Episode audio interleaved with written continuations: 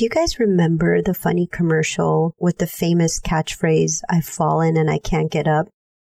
If you were alive in the 1980s or early 1990s, you probably remember this commercial. And it shows a little old lady who had fallen down and basically her only lifeline is this little button that she could press and someone would come to the rescue.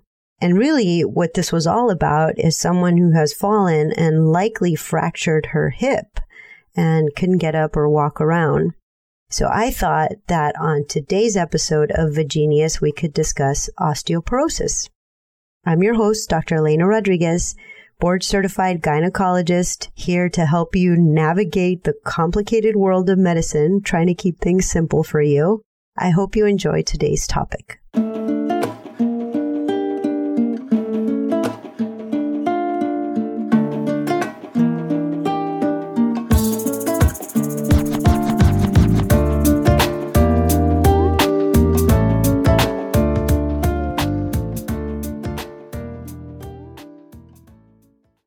My fellow clinicians. Today I wanted to talk about osteoporosis.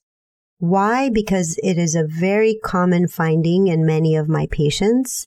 And oftentimes it can be very confusing in terms of the medications that are prescribed or, you know, just things that you can do in terms of your lifestyle that you can change to make things better.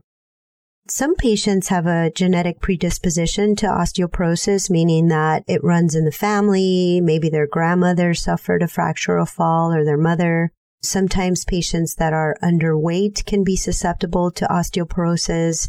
Patients who are taking medications that can diminish the bone loss. And smokers have a high propensity for osteoporosis. But what is the definition of osteoporosis? So the definition basically is fragile bones. Now we undergo remodeling of our bones every day. So every day we're losing bone and every day we're, you know, making more bone. And osteoporosis happens when making more bone does not catch up to the loss. And so the, the bones become very weak and fragile and easily broken. Women who are going through menopause have lower estrogen levels. And we know that estrogen levels are involved in bone remodeling. So when you go through menopause and your ovaries aren't making more estrogen, then you start to suffer the signs of osteoporosis. And one of the tests that we can do is called a DEXA scan or a bone mineral density. And this will give you a score and it'll tell you how thick the bones are. Most of the time, we do recommend that patients get a bone density scan after the age of 65. However, in patients who are at high risk factor for a fracture, like chronic steroid use, again, smokers, even patients who have done the Depo-Provera shot, which is a birth control method, we do recommend earlier screening for osteoporosis or osteopenia if you have had um, this type of treatment and we look at a score. So the bone density will tell you a, what we call a T score. And the T score measures the density or how thick the bone is. And if the T score is minus one to minus 2.5, this is considered osteopenia. So not quite osteoporosis, but definitely at risk for it. And then if your score is less than minus 2.5, that is considered osteoporosis and your risk of a hip or a vertebral fracture is pretty high. The mortality rate with a vertebral fracture or a hip fracture is pretty, uh, pretty bad. Most patients that have a fracture end up in a nursing home. It's very difficult for family members to take care of them. Oftentimes, if they're on blood thinners, you can bleed out. It's, it's just not something that you want to have. And so what I like to do is talk about some of the preventative things that you can do, just lifestyle changes, and then some of the medications that are out there to help you if you have been diagnosed with this condition. So some of the most important aspects of preventing osteoporosis include eating a healthy diet, getting regular exercise, and avoiding smoking. Now, these recommendations apply to both men and women. And in terms of diet, the optimal diet for bone health involves making sure that you get enough protein and calories, as well as plenty of calcium and vitamin D. Now, too much calcium can also be really bad for you and can cause plaque formation in your blood vessels, so you don't want to do that. And I have found oftentimes that patients are using supplements because the recommended dose for calcium is 1200 milligrams a day. Now, a lot of us get calcium in our diet. So if you have one serving of milk or dairy products like cottage cheese, yogurt, hard cheese, green vegetables like kale and broccoli, one of those servings counts as 300 milligrams. So really all you need is four servings of any of those and you should have enough calcium in your diet. So you don't need to supplement. Now, if you're, if you're not getting calcium because maybe you are lactose intolerant and you can't have dairy or you just hate kale or broccoli, then you definitely do want to supplement with 1200 milligrams of calcium per day and you can split it in two doses.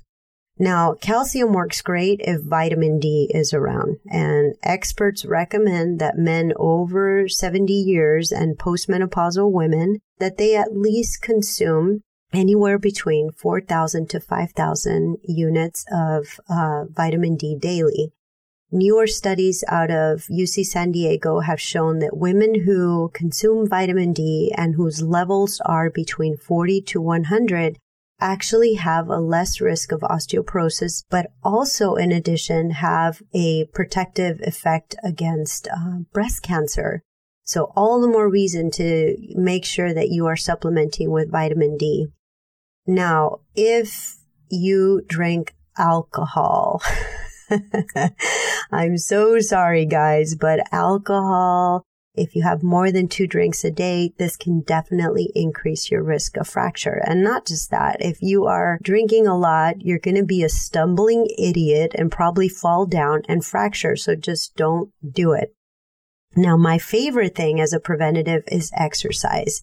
And exercise, the recommendations are 30 minutes at least three times per week. I actually like for patients to work out every day. And, you know, there are many different types of exercising that you can do, which include resistance training, using free weights or resistance bands, jogging, jumping, walking, you know, basically anything that kind of stimulates your bone to remodel is going to help you. If you are a smoker, you want to try to avoid or quit smoking. Smoking is known to increase the metabolism of estrogen and estrogen we know is protective against osteoporosis. So, um, I don't know. Smoking should be a thing of the past. Uh, you know, ever since the U.S. passed the law that you cannot smoke near a restaurant or, or you know, near a bar. I, I don't know. I think life is so much better. There's really no reason why you should be smoking anyway.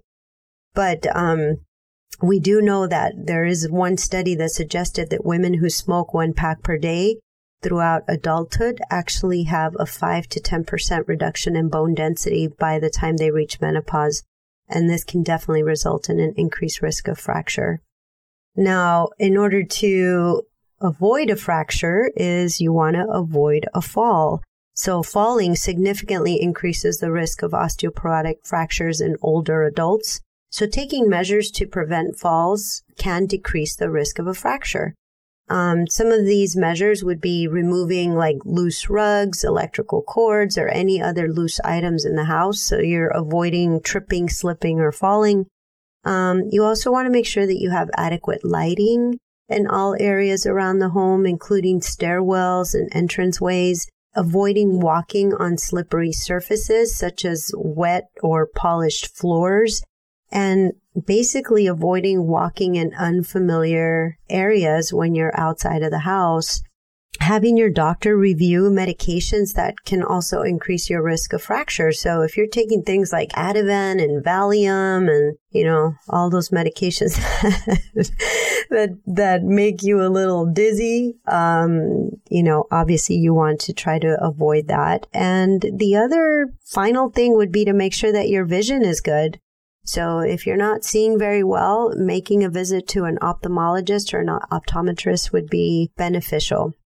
There are certain types of medications that can increase your risk for bone loss, and especially when these are taken at high doses. So people who are taking prednisone, uh, sometimes patients that have asthma or have some other skin condition that require chronic steroid use, um, you are at higher risk. Patients who are on heparin, which is an anticoagulant that is used to treat abnormal blood clotting, um, also is a medication that can increase your risk.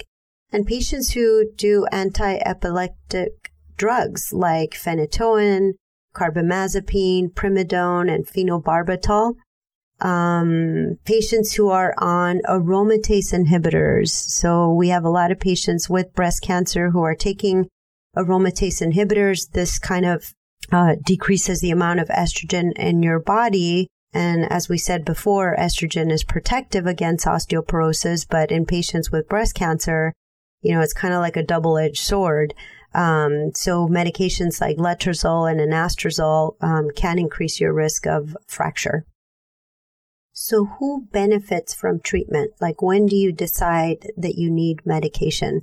Well, patients who are at highest risk of a fracture are the ones that need to be on medication. So typically, if your T score is less than minus 2.5, which we already said was osteoporosis, if conservative measurements are not improving your bone mineral density, then it might be time to consider medication. Treatment in premenopausal women, typically the relationship between bone density and fracture risk in um, premenopausal women is not that very well defined. A premenopausal woman with a low bone density may have little increased risk of a fracture. Thus, a bone density alone should not be used to diagnose osteoporosis in a premenopausal woman um, you know, maybe in someone who has already had multiple fractures or, you know, has a, a, a strong family history, then that might be someone that you might want to consider treating medically. And so what are the medications that we typically use? Well, the, the first line treatment are what are called biphosphonates. And what biphosphonates do is basically slow down the breakdown and the removal of bone, which is called resorption. These are widely used to treat osteoporosis in postmenopausal females. And these drugs in general have to be taken first thing in the morning on an empty stomach with a full eight ounce glass of plain water. And then you need to wait half an hour or an hour, depending on which one you take, um, before you have anything to eat. You cannot lie down because it can be very caustic to your esophagus and your stomach.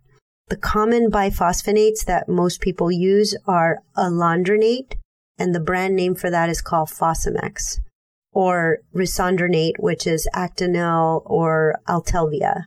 If you take either of these drugs, you do have to wait half an hour before you um, have anything to eat or lie down. There's another uh, biphosphonate called Boniva, and this one you have to wait at least an hour before you lie down or have anything else to, to eat. There are delayed release formulations of uh, risedronate that is also available. And unlike the immediate release uh, and other oral biphosphonates, a delayed release risedronate is taken immediately after breakfast with at least four ounces of water. All right. So if you are at high risk for breaking a bone, you can safely take osteoporosis medications for many years. However, most people can stop taking alendronate, risedronate, or ibandronate after five years. And this is because these drugs have a residual benefit. So even after you stop them, the drugs stay in your system. So that's a good thing about these medications. However, there are side effects with biphosphonates and you know, you would think that if you're taking a medication to prevent a fracture, then these medications should not cause a fracture, correct? Well, that is not true. So one of the black label warnings for this is that it can, if you take biphosphonates for a very long time, so seven years or longer, it can increase the risk of an unusual type of femur fracture, so the thigh bone. And um, taking biphosphonates for up to five years for osteoporosis is usually not associated with this atypical fracture. So it's it's it's seven years or more. Um, there's also a risk factor for osteonecrosis of the jaw. And this is a, a, rare condition, but it can occur. And so sometimes if patients are needing dental work, um, we ask them to be very careful if they've been on this medication for longer than five years. There's another medication that you guys might be familiar with, and it's called, the brand name is called Reclast uh, or zoledronic acid. This one is also available for the treatment of osteoporosis, but this medication is given IV over 15 minutes.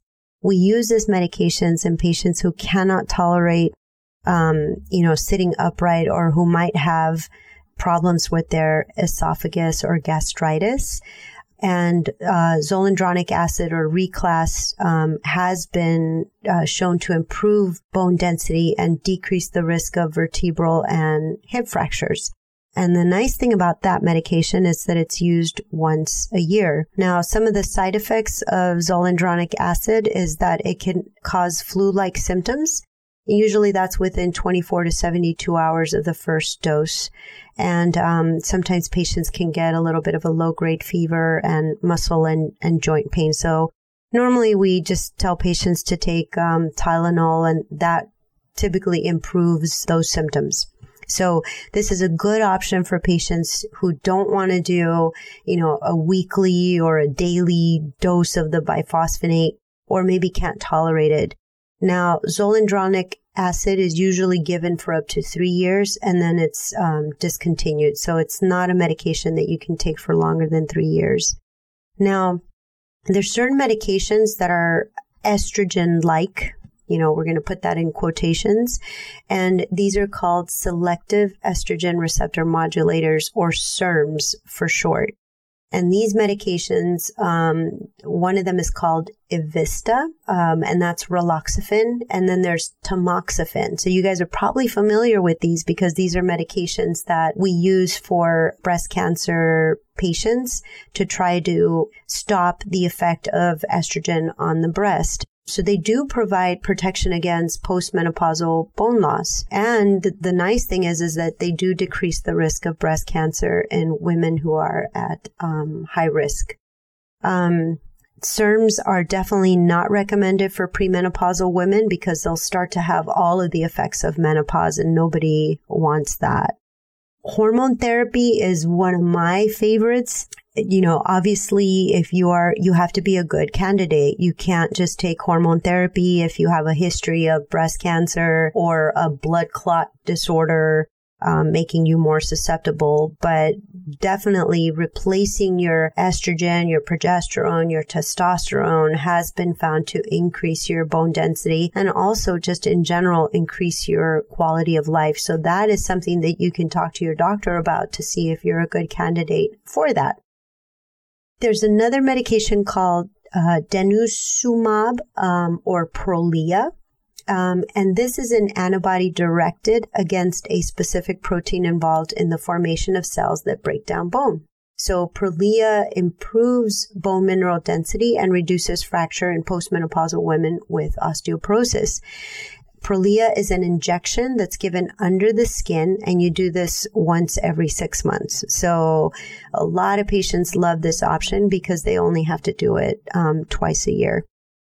Um, some of the side effects with Prolia can include, you know, just a local infection on the skin. Um, and then sometimes it can cause a transient lowering of blood calcium levels, but typically this is not a problem in patients who have good kidney function and who are taking enough calcium and vitamin D. Now, the Prolia is usually reserved for people who cannot tolerate oral or intravenous therapy. And you have to be very careful because if you stop Prolia, the bone loss can resume and you can go back to where you were in a relatively short period of time. So it doesn't have like the prolonged side effect that you do with Fosamax where you can stop it and the effects of the, of the medication are still in your system. There is a definitely an increased risk for a vertebral fracture um, uh, usually immediately after stopping the Prolia. So not something that we would recommend in someone who just wants to ch- take this uh, uh, short term. Other medications like parathyroid hormone and calcitonin have also been used, but they're not as common as the other medications that I just discussed. Anyway, that is the basics, you guys, on osteoporosis. I hope that made it easy. So quick things to remember, healthy diet, healthy exercise, get plenty of calcium in your diet, plenty of vitamin D, the exercise, you want to use resistance training. So it's not enough just to go out for a walk or a run.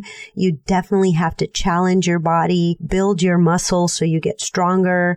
Um, and then avoiding falls. So remember, you know, making sure you get rid of things that like, will make you fall, like loose carpet, loose, you know, cords in the house, making sure that your vision is good so you can see and you've got appropriate lighting. Medications, first line treatments are your biphosphonates. Uh, second line treatment would be, you know, your IV or your subcutaneous injections. And then also estrogen like uh, medications, but you don't want to use those estrogen like medications in patients that are premenopausal because although they have a beneficial effect in the bone, they do not have a beneficial effect in all other aspects. They will make you feel like you're going into menopause. I hope you enjoyed this episode and please make sure that you subscribe, comment, send me any questions at thevagenius.com or you can also subscribe to my Instagram account and send me a direct message. I'd be happy to answer any questions. And as always, I will keep your name anonymous, but this is your one opportunity to get free medical advice. I hope you guys are all doing well and it's been great speaking with you today.